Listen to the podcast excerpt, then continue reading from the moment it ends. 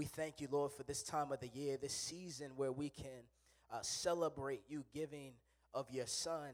Um, and Lord, I'm especially thankful because this isn't the only time of year we celebrate Jesus coming and dying on the cross for our sins.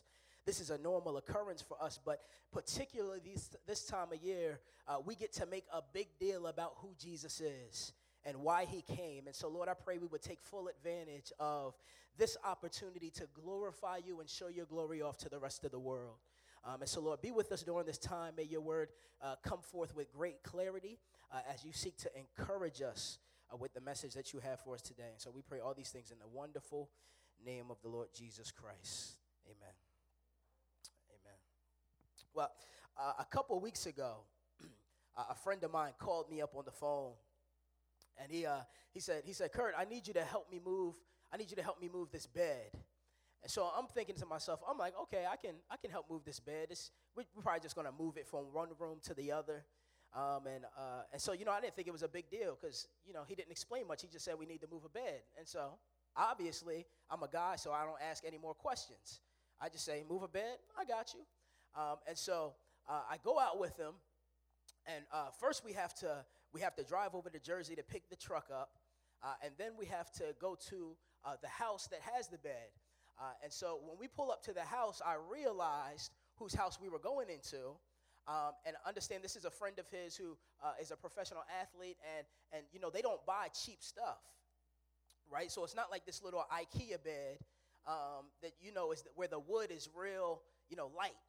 You know what I'm saying? And so, and so I walk, we walk upstairs and go into the room, and, and we start looking at this bed. And as soon as I looked at it, I look at him and I say, I'm the only person you called to help move this thing?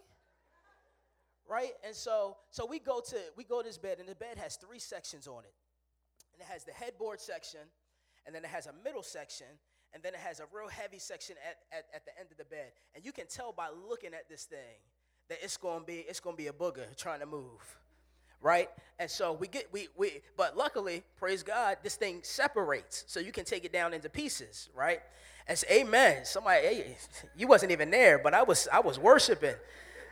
So we take the headboard off and we move it out, no problem, right? And so we get to we get to take apart the middle section and then the end section, the, the two heaviest parts. And so we get we get three of the four screws out that we need to get out, and we get to the last screw and realize that the screw has been stripped and there's no way for us to carry that heavy bed with like that with one screw because that thing will fall apart we'll end up breaking the bed the wood will be all chipped and it was a dope bed so you know what i mean dope in a good way. Um, and so like we wanted to make sure we kept the bed intact as we were moving it and so we had to rescrew the middle part to the to the end part which like the heavy this so we got this one big heavy piece that we got to figure out trying to maneuver down the steps to put into the truck and then transport to Philly to move back up some steps. So this the, the guy's house we were at, um, you know, he's kind of he's kind of big, you know, professional athletes, you know, they in shape and stuff. So I wasn't too worried about it because I was like, well, you know, as long as I ain't on the bottom as we go down the steps, I'm good. You know what I mean? And so so he did he did a lot of the work, you know, the grunt work, getting it down the steps and getting into the car. And so um, the whole way back, I'm fearful because I'm like, man, he not coming with us, and so it's just gonna be me and my man trying to get this thing up the steps. I don't know how this gonna work, and so so I'm like, oh Lord, give me some extra strength because I had slipped in the shower the week before, so you know my back wasn't 100 percent. You know what I mean? And so so we got to his so we got so we got to his house, um, and we we carried stuff in, and uh, and so we get this heavy piece and we, we're carrying it, man. This thing is heavy, heavy than a mug. So we get it into the house and but we, we take it close enough to the steps. And I'm like, yo, we gotta drop this thing because I need a break or something before we try this, this crazy task of sending this thing up the steps. And so we're like, all right, we take a break. His wife is sitting on the couch, and she's like, you know what, y'all need something to drink so y'all can kind of get refreshed a little bit and, and energized and get ready for this great task ahead of you. And so, um, so we go to the fridge, and he's like, all right, we got a couple options for you. You can either have some water or some Kool Aid. Now, if you know Kool Aid, it's basically like uh, uh, liquid diabetes in a, in a cup. Now, this is a little side tangent, but if you want some good Kool Aid, what you do is you, you got to warm the water first. You, you, you, you, you, got, you, got, you, got you got to warm the water so that when you put it in the jar, You, you put it in the jar and it's warm, and then you add a little of the sugar. And what it does is it, it helps it helps dissolve the particles nice and good right? And so you get this nice little thick mixture at the bottom of warm water and sugar. I know you somebody better say amen.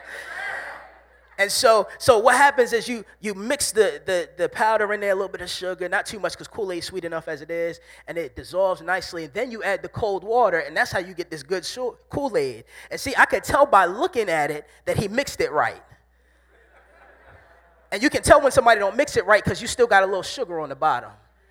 So always see y'all gonna be looking at people Kool-Aid from now on. I know y'all is. But so so so anyway, he offers me water and Kool-Aid, and I was tempted by that Kool-Aid because if you know like the, just the I mean uh, African Americans we just like you lay some Kool-Aid out in front of us. It's just something with that. I know I'm stereotyping right now, but I'm sorry. But y'all know it's true. Like so so I was tempted. Um, so but but something to me said, you know what? I like I know if you've ever been tired to the point like where you felt like you was about to die, water is the best tasting thing in the world.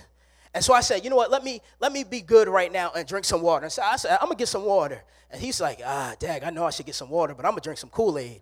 And so so he got some Kool-Aid and I got some water. And as soon as the water hit my tongue and started to go down, I felt it just, I felt it hit every single vital organ in my body like I felt it just covering my heart and going down to my kidneys and and in my I just felt like that's how that's how thirst quenching it was. And as soon as I drank it, it was like it was ice cold and it just had this crispness to it that refreshed me and got me excited about this great task of carrying it up the bed because water, as simple as it was, did something enough to refresh me so that I was ready for the task ahead. And so my, my friend, he, he, he drank Kool-Aid, which has water in it, but this water is diluted because of all the sugar and all of the nutrients that aren't necessarily good for you when you have too much of it. And so as we started to lift this thing up the first step, I'm ready to go. And he's like, he's like, hold up, hold up, Kurt. I should have drank some water because this Kool-Aid ain't cutting it. And I was like, and, and you know, the gospel is like that. See, the, the gospel is, is it's like water. It's very simple, yet it's very complex. See, like you you need water to live, right? But you but but not only do you need water to live, you need it to continue. Like most of us don't drink that 8 to 10 cups we're supposed to be drinking a day. But if you find if you run into that person who's drinking that 8 to 10 cups you're supposed to be getting a day, most likely they're in shape. Cuz to drink that much water, you got to be disciplined. And if you're that much, if you're that disciplined drinking water, then the rest of your eating habits are probably falling in line with that discipline and self-control. However, most of us aren't like that. And so for the gospel, the gospel is, is just like water in the fact that we need it for, for life. You need it for life. But then after after life has come and you have life inside of you, like you can't just stop taking, just like water, you can't stop drinking water. You, you can't stop feeding yourself with this gospel because you need it to continue on. And so, so, so when you when you when when when we think about this gospel even though it's so simplistic and even though we hear it all the time and even though we we think about it as this only this this hearing the gospel and needing of the gospel uh, at this particular happening and particular p- spot in life at salvation paul as he writes this letter to this group of people is saying yes we need it and it's essential for life and salvation but don't be mistaken by thinking you don't continually need the gospel for the rest of your life and so as we as we we're about to jump into Romans chapter 1. Turn there with me. Romans chapter 1. And so and so Paul Paul here is writing this to this group of people. He's he's writing to uh, the believers at Rome. And, and he's getting ready to dive in in this first chapter he kind of this is like the thesis of the rest of the book in two in two verses here and he kind of sums up in these two verses like what he's going to be writing about um, in the rest of this book now, just for, for the sake of uh, context, um, the church at Rome was a little different than most of the churches that Paul wrote to. Um, because if you think of the, the Galatian church and the church at Ephesus and, and Thessalonica, these were churches that Paul had an intimate relationship with.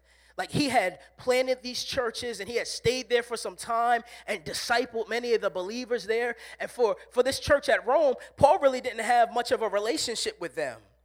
Other than some of the people he had met, you know, through his, his travels and his journeys, but he had never visited Rome. And, and this church wasn't planted by him. And most would say that, that uh, at, uh, when the 3,000 got saved, when Peter preached, um, on that day of Pentecost that some of those took the gospel back to Rome and the church got started. But Paul really doesn't have a developed relationship with this group of people right? And so so it's it's funny to me that paul speaks of them with such fondness as though he has a deep relationship with them but he does so because he understands that they have a connectivity with one another based on the gospel right? And so one of the first things he he talks to them about is the relationship that they have with the gospel. And he repeats it again, and he knows that they know the gospel because he knows that they're Christians. We're going to read it in a second. But he wants the gospel for them to be uh, one of those oldies but goodies. He wants it to be, he wants the gospel to be that jam you hear on the radio that just takes you back in a, in a, in a flash. That jam, when you hear it, you remember where you were and what you were doing and you start singing along because you because even though you haven't listened to it in 15 years you still remember every single word to it. He's this is what he wants the gospel to be for them. He wants it to be so good and so memorable for them that when he brings it up even though you have it and know its power it just sparks something in you of affection and love for jesus that you begin to remember where you were when you first heard it and how it impacted your life Yo, with me, Romans chapter 1. Let's dive in here. Let's, let's start at, I'm going to read a little bit, uh, a little beforehand, and, and then we'll get it. Let's start at verse, verse 8 here. Uh, first, I thank my God through Jesus Christ for all of you, uh, because your faith is proclaimed in all the world.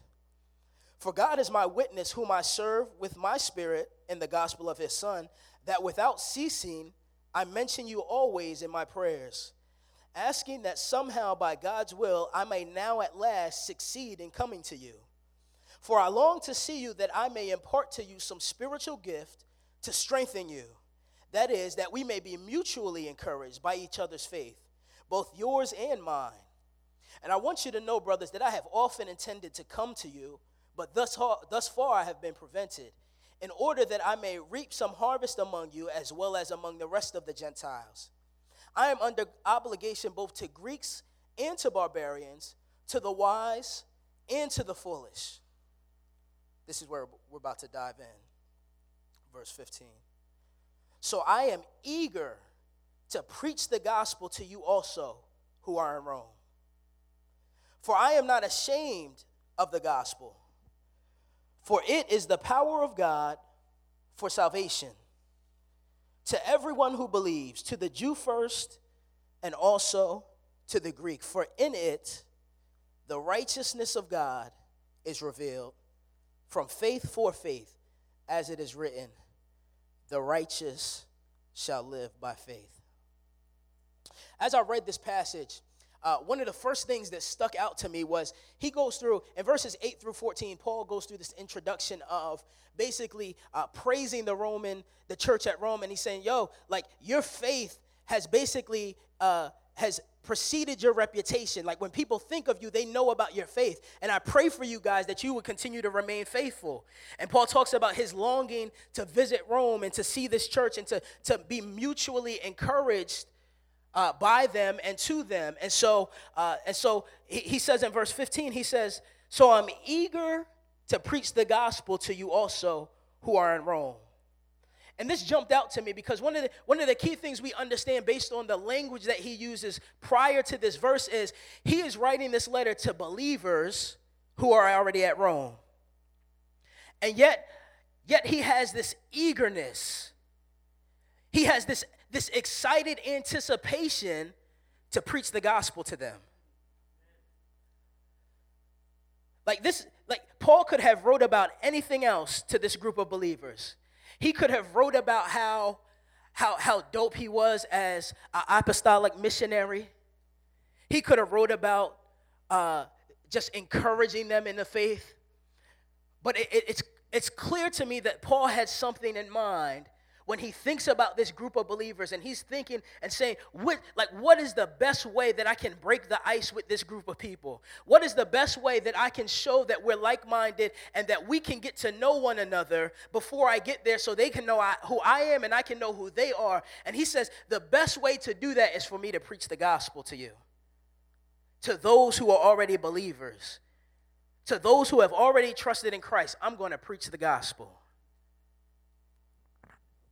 and so he says, he says, he says, if we look at verse 16, he says, For I am not ashamed of the gospel.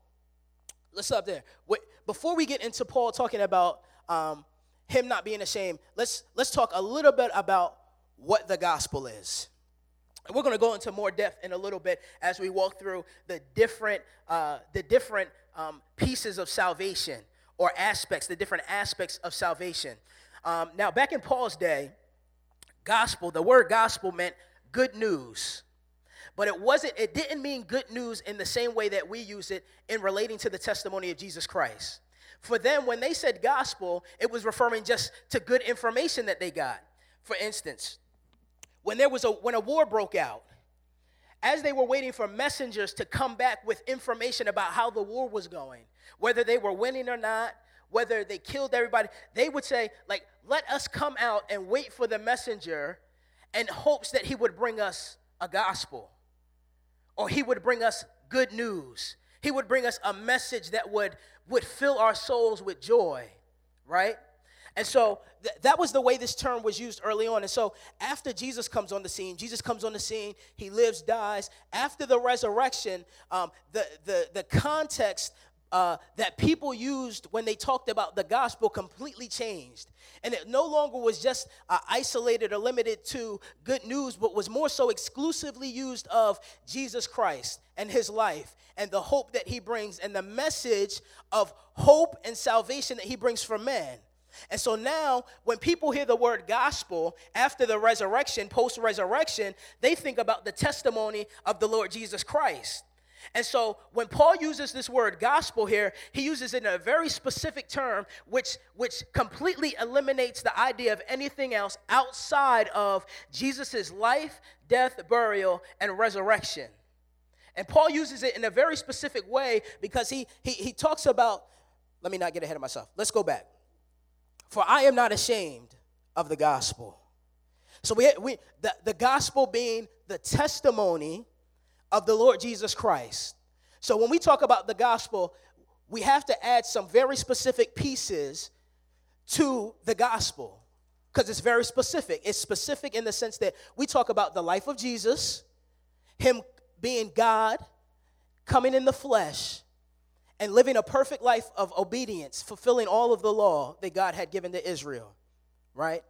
But then it also, the, the, the, the gospel also includes not just his life, but him being crucified on a cross. But then it also includes, it doesn't just stop with him being crucified on a cross, but it, but it includes him being buried and then after three days being resurrected and the tomb being empty. And so when we talk about the gospel, there are some specific aspects of the gospel that we have to include. We have to include Jesus' perfect life of obedience, him being God coming in the flesh, him dying on the cross, and him raising from the dead. Right? And so Paul says, he says, I am not ashamed, for I am not ashamed of this gospel. And I, find it funny that Paul uses uh, this language as one of the first ideas that he wants to uh, communicate with this church at Rome in relation to the gospel, not being ashamed. Now, mind you, Rome at the time was like the, the, the epicenter of the world.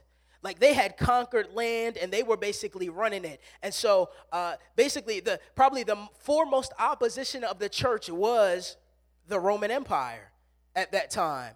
And so Paul declares, I am not ashamed of the gospel. And I think it was more so, um, I think it was more so than him just saying, me personally, I'm not ashamed of the gospel.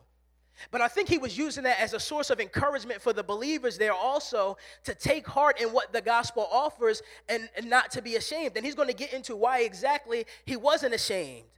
And so when we see Paul not being ashamed, it's easy for us to think about uh, Paul being shipwrecked and Paul being stoned and beaten and imprisoned and dragged out and, and left for dead as this, this great missionary. And I think Paul, Paul would say that, yes, if he had to boast about it, he would boast about it not for the sake of him, but for the sake of Christ, because all of things have happened, all of these things have happened to him on account of the gospel. Uh, but I want us to keep in mind that Paul was not the first Christian to be unashamed for the gospel. Paul was not the first Christian to be bold. And I believe with all earnesty and diligence that, that as Paul is writing this, like he's looking back on the example left to him, not only by Jesus, but by believers before him. Keeping in mind that Paul, uh, Paul was probably the foremost, foremost persecutor of the church. Paul, especially one instance in particular. Matter of fact, Paul's Paul's reputation preceded him. Cats all over the place knew who knew who Paul was. His name was Saul at the time. Everybody knew who Saul was. Matter of fact, when he became when he came to know Christ, they were a little skeptical of him because they know what he had done to the church. In particular, one dude named Stephen. Paul is sitting up, chilling, looking in affirmation as they're stoning him. And dudes looking at Paul, trying to get the green light and the go ahead. And Paul looking at this dude, Stephen, praying for them as they're stoning him to death. And I think Paul here, when he when he thinks about the power of this gospel and what the gospel means in relation to men being saved, he's saying, listen, it is by it is it is most necessary that we are not ashamed of this gospel. It is of utmost importance that we are not ashamed of this gospel because the minute that we are ashamed, then people have to question the legitimacy of what we what it is that we believe. See, that is that's one of the circumstantial evidence pieces that people bring up when they talk about the resurrection of Jesus. If if the disciples were not positively assured that Jesus rose from the dead, the, the dead, they would have changed their minds. But they were unashamed. And I think Paul here is giving us a source of encouragement. Like, like eh, the, at this point, if you truly believe what it is we're talking about when we say the gospel, then you understand that the priority of seeing lost people come to know Jesus is no longer about our personal comfort, but has everything to do about them hearing about who Jesus is.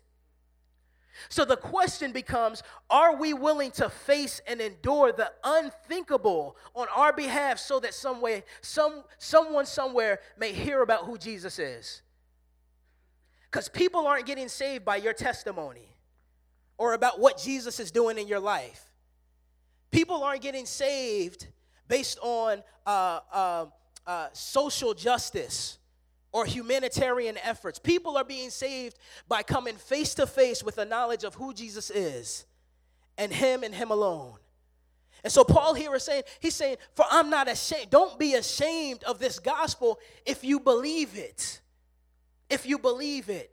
And he goes on further. Look at it. He says, he said, For I'm not ashamed of the gospel, for it, for the gospel, is the power of God. It's the dunamis or dynamite.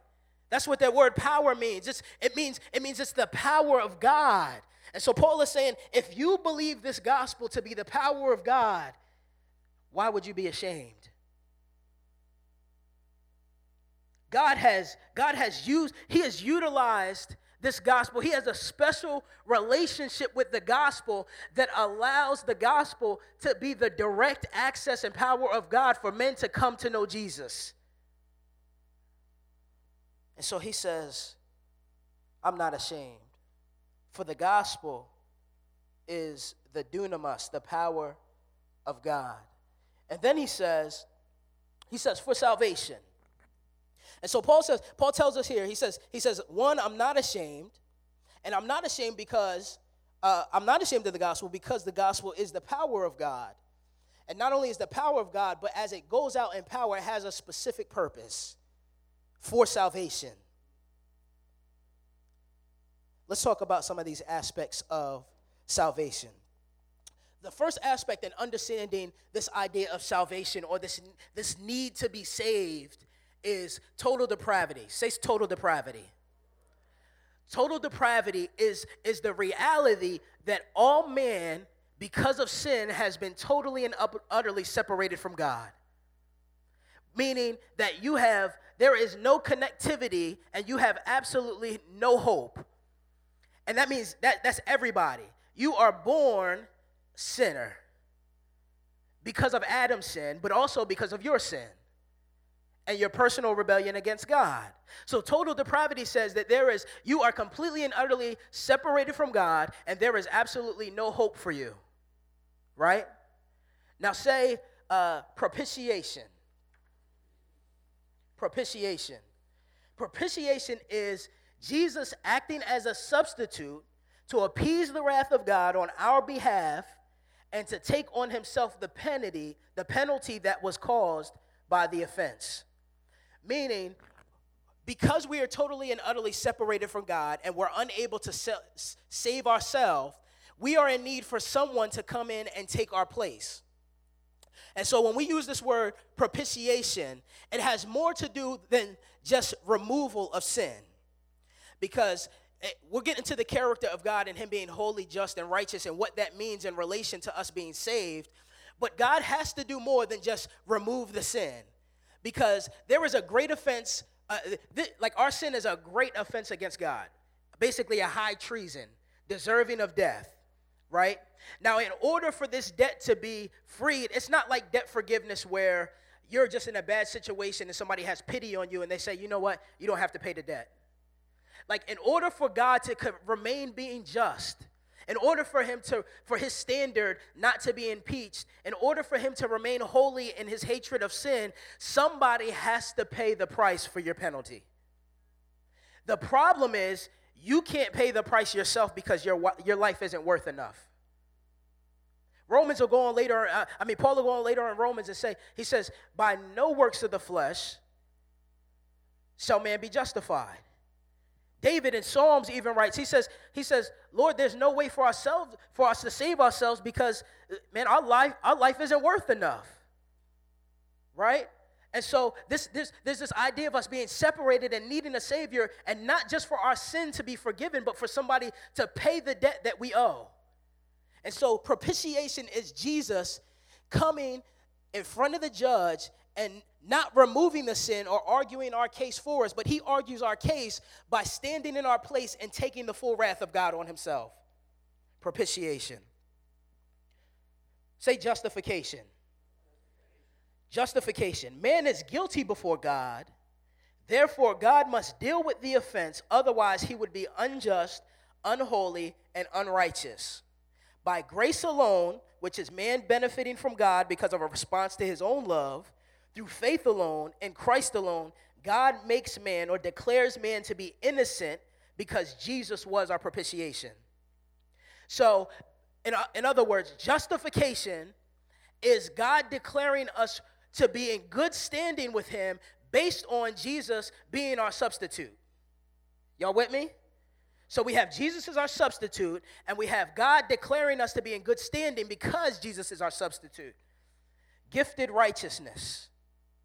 Because man has been declared innocent by no doing of his own, let me reiterate, we play absolutely no role in this. Because man has been declared innocent by God through Jesus, we are recipients of his good standing, not because of anything we have done, but because everything that has been done for us. Propitiation, Jesus standing in our place. I'm, I'm reiterating this for a reason. Jesus, that propitiation, Jesus standing in our place and taking the wrath that was supposed to be for us. Justification is us being declared in good standing because of Jesus taking that wrath. Gifted righteousness is now that we're in good standing, God sees us based on a particular work that was done. Not that we did, but that Jesus did for us through his propitiating work. Y'all with me? Salvation. So Paul here says, he says, I'm not ashamed of the gospel because the gospel is the power of God for everything that we just talked about salvation. The gospel is the power of God be, for salvation to man in his understanding of God being his substitute, God needing a savior, Jesus being his substitute, him ba- man having faith in Jesus and therefore being declared in good standing and being made righteous because of a work that Jesus did and not that we did. He says, "This is why I'm not ashamed of the gospel. because it's the power of God for this salvation. This is what the gospel accomplishes for us. When the gospel goes forth, it accomplishes everything that we talk about because it's what? It's the testimony of Jesus' life, death, and resurrection, which people get to hear one, their need for a Savior, but then how the Savior came to earth, lived a perfect life, died on the cross, and then resurrected on behalf of them because he had to accomplish this great mission of having men be declared righteous before God. Otherwise, they would face the wrath of God for the rest of eternity. That's the gospel. And so Paul says, he says, I'm not ashamed of it because I know what the gospel is. I know the power of the gospel. I know that the, the work that the gospel has come to do. I know that man will never trust Christ if they don't hear this message. Man will never, ever in his wildest dream desire God. He goes on in chapter 3 to say, like, no one looks after God. No one wants a relationship with God. That's why we need to share the gospel. That's what makes it such good news. So he says, I'm not ashamed of the gospel, for it is the power of God for salvation to everyone who believes. And then he makes a quick distinction. And Paul, Paul uses this distinction often when he talks about the, the relation of uh, salvific history in relation to Jews and Gentiles. Now, I think he mentions it in the beginning here. I believe he mentions it specifically in the beginning here because at the time the Jews and Gentiles were, were uh, uh, beefing a little bit with each other, which wasn't uncommon. Uh, what had happened was, I'm sorry, what had happened was, that's horrible English. Usually when somebody say that, they better lie about something. So what happened was, Nero was at rule at the time right? And so um, the, the, the Jews were being persecuted and they were like kicked out of Rome. And so they were kind of dispersed. And then what happened was the church that had been established came, became primarily Gentile. And so the Gentiles were getting it in base. Gentiles is anybody who wasn't a Jew, right? So all of us in here, unless you're of Jewish descent.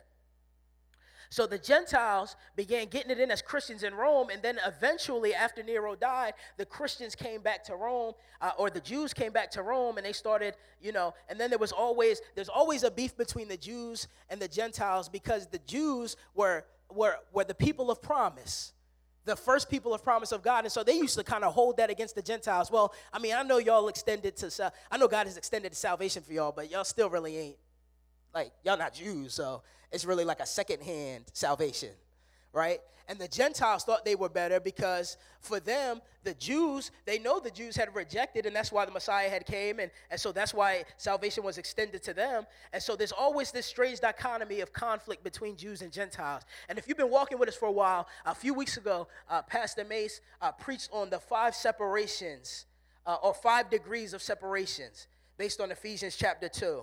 And so, just so we can understand real quick this dichotomy or the relationship between Jews and Gentiles, um, let's, let's, let's run through it real quick. Right? Um, so, if you remember, in chapter 2 of Ephesians, Paul goes through uh, basically five separations of, uh, of why, why, why the Jews were uh, close with God or his chosen people and what was keeping the Gentiles from being in intimate relationship right? And so he says, he says, uh, you were separated, being the Gentiles, you the Gentiles, were separated from Christ, which means Gentile, the Gentiles had no, we had no familiarity with redemptive history and no expectation of a Messiah, right? He says you were separated from the commonwealth of Israel, which means we didn't have access to redemptive community. He says, You were strangers to the covenants of promise. I'm not going to run through all the covenants, but the, there were a bunch of covenants um, that God had made with Israel so that he could show them that he was indeed going to keep them for himself. But he also promised them many things, and, and he, always, he also like showed them his character by holding up his end of the bargain even when they didn't. However, Gentiles didn't have access to this close knit relationship of God promising them anything. Uh, he says that they were without hope and without God in the world. Right? And so that was the relationship between Jew and Gentile. Now, if we read verse 13, in because uh, uh, Paul explains this in, in, in I believe uh, 11 and 12 or 10 through 12, and in verse 13 he says something key in relation to the Gentiles. He says, "But now, in Christ Jesus, you who were once far off have been brought near by the blood of Christ. And so we see this, this dichotomy of relationship between the Jews and Gentiles, but then we also see Paul uh, bringing in the reality that, like, even though they were Gentiles and didn't have all of these things based on, uh, like, the Old Testament, uh, Paul is saying because Jesus came and died on the cross and because you rejected the Messiah, they are able to be saved just like in the same way that you need to be saved. There's no different type of salvation between Jew and Gentile, but they're all through the gospel, the power of the gospel everybody saved the same. And so Paul says, so, so I preach the gospel to you unashamedly because it is the power of God for salvation to everyone who believes, to the Jews first, and also to the Greek. Look with me at uh, verse 17. We're almost done. And he says, For in it, for in the gospel, the righteousness of God is revealed. Let's stop there. Now, this has uh, this is a very uh, highly debated passage, and it has a few different, not a few different meanings, but uh, a few different ideas that that go along with it. Because this righteousness from God can be translated uh, righteousness from God, or this righteousness of God can be tra- translated righteousness from God which has to do with that, that gifted righteousness that we talked about, which is the righteousness of Jesus being merited to us based on nothing that we did, but everything that God did through Jesus Christ, right? And so that righteousness from God could talk about how where believers are positionally in standing before God based on the righteousness of Jesus. However, righteousness of God also carries uh, a fuller meaning and a fuller context because it, it relates something very specific about God's character. Right? And so when we talk about righteousness of God, we're talking about basically God's his his holiness and his justice. Right? Now, people usually when you hear uh, God's holiness and his justice, people get real angry about that.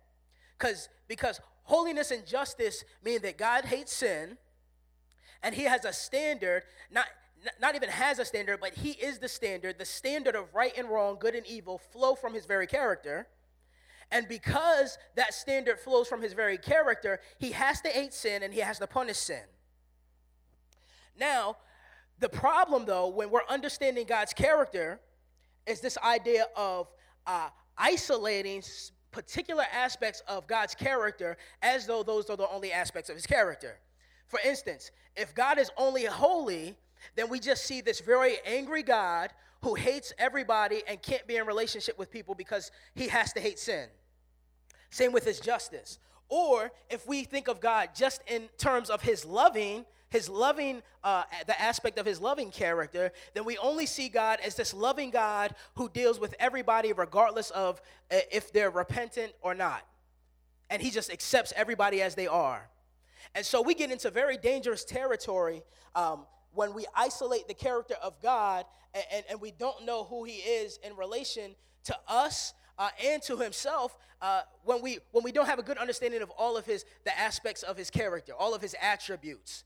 And so it's very key for us to understand that god is holy he does hate sin uh, he is righteous meaning that he has a moral standard that flows from his character and he expects that of us um, but he, he is loving, and we see that because he graciously, not responding to anything we did, but responding to his character of love, sent his son to die for mankind. We see his mercy because he allows Jesus to transfer his righteousness to us so that he hasn't, doesn't have to judge us, but did all his judging on Jesus because he knows we can't handle it. And so when we think about the character of God, we have to see the plethora of God's attributes all on display simultaneously, working together in a wonderful way so we understand him to be a God who hates sin, yet compassionately extends his love to us through the Lord Jesus. And so when we think of this, when we think of this idea of this, the righteousness of God, we're, we're, talking about the character of God. And so Paul here is saying, he's saying, for in the gospel, the righteousness of God is revealed. And so what, when we talk about total depravity, when we talk about propitiation, when we talk about justification, when we talk about gifted righteousness and explaining all of those things, we see the character of God. When we talk about God having to deal with sin, when we talk about him sending Jesus for, on our behalf to die on the cross, when we talk about Jesus, uh, when we talk about his atonement being sufficient for God, when we talk about him raising from the, when we talk about all the aspects of the, the, the gospel, we have to understand that this is giving us a clear picture of who God is. And so Paul here is saying, he's saying, for in the gospel, we see a clear picture of who God is. And then he goes on and he says, he said, it's, it's revealed to us and it's reckoned to us, it's, it's given to us, it's given to us from faith for faith. And I'm, I'm going to end with this. I'm going to go through this quickly and then, and then, and then uh, end with this. And so Paul is saying, he's saying, the gospel gives us a clear picture of who God is.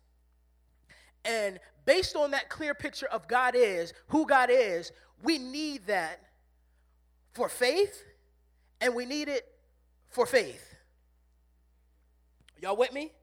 We need it for faith, faith being initial salvation, that trusting in Jesus Christ for our salvation. But we also need it for faith. As you've already come to trust Jesus, you need to continue to tap into that faith so you're assured of the character of God and we can walk with Him in a way that will be pleasing and, and, and, and, and, and, and it just brings good relationship. If you've been walking with us for a while, a while ago, Pastor Mace preached on faith. Uh, uh, from uh, Hebrews chapter 11. Faith is uh, the assurance or the confidence of things hoped for. And he basically defined uh, faith as a humble swagger. A humble swagger. Right? Now, that seems kind of uh, oxymoronic to talk about a humble swagger because usually a swagger doesn't, like, has no humility. Right? We, everybody, we know what a swagger is, right? Everybody knows what a swagger is? No? Okay. Let me explain it just in case we all aren't on the same page as, in terms of what like what swagger is. Basically, see, I was about to say something and have to explain that too. I was about to say swagger is your steez, but then I was gonna have to explain what steez was. But um, you like swagger is a particular confidence that you have about yourself. So people people know that you're like when you have a swagger, people like like people know that you're confident about yourself and what you're doing, and you demand a, a particular type of respect because of the confidence that you assert in yourself. Right? Now with faith, we would call that a humble swagger because our humility comes from understanding that we're not trusting in anything in, our, uh, in and of ourselves. Right? Our trust, the trust that we have, is rooted in a person in the person of Jesus Christ. And so this is why this is why it's so key when we talk about understanding who God is and understanding the character of God. When we have a humble swagger, the swagger is a trusted confidence in the expectation that you believe God to do what he said he would do. And so when so when when life gets hellish around you, like you don't despair and you don't run uh, to uh, like to to to spiraling down because you know God's character and you've trusted in Him and not yourself. And so you're able to trust God and lay back and not be afraid, and you can confidently and boldly go before the throne of God because you understand the character of God, you've seen Him work, and you know what He promised.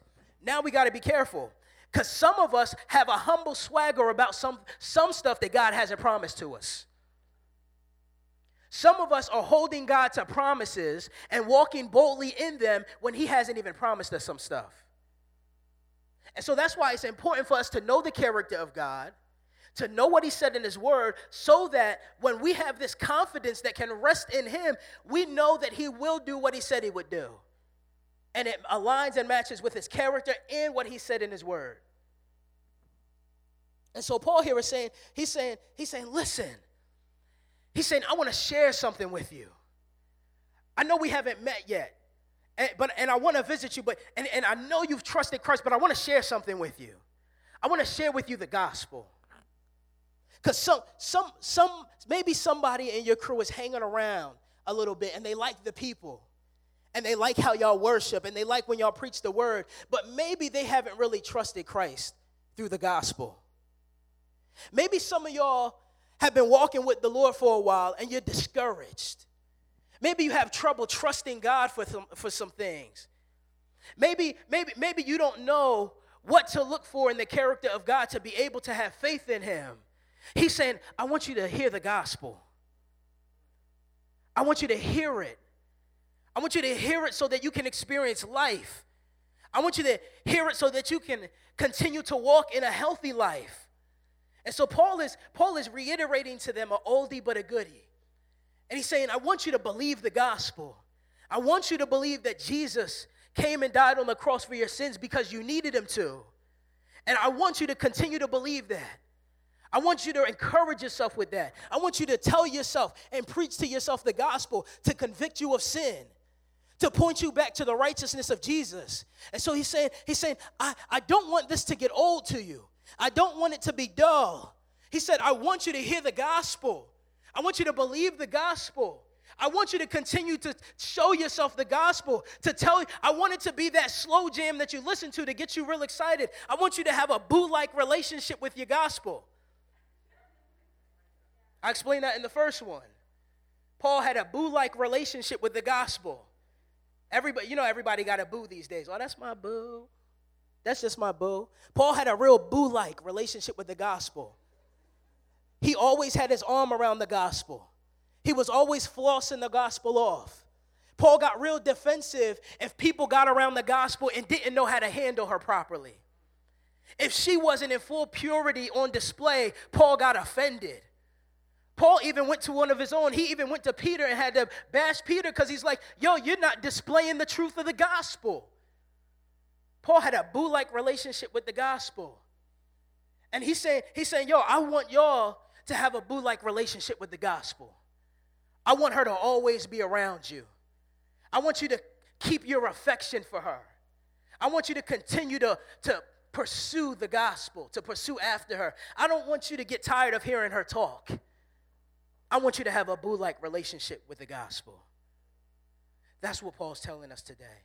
This is what the word that the Lord God wants us to hear. We can preach about everything else under the sun, but if we are not proclaiming the excellencies of the Lord Jesus Christ through the power of the gospel, we will never see souls saved.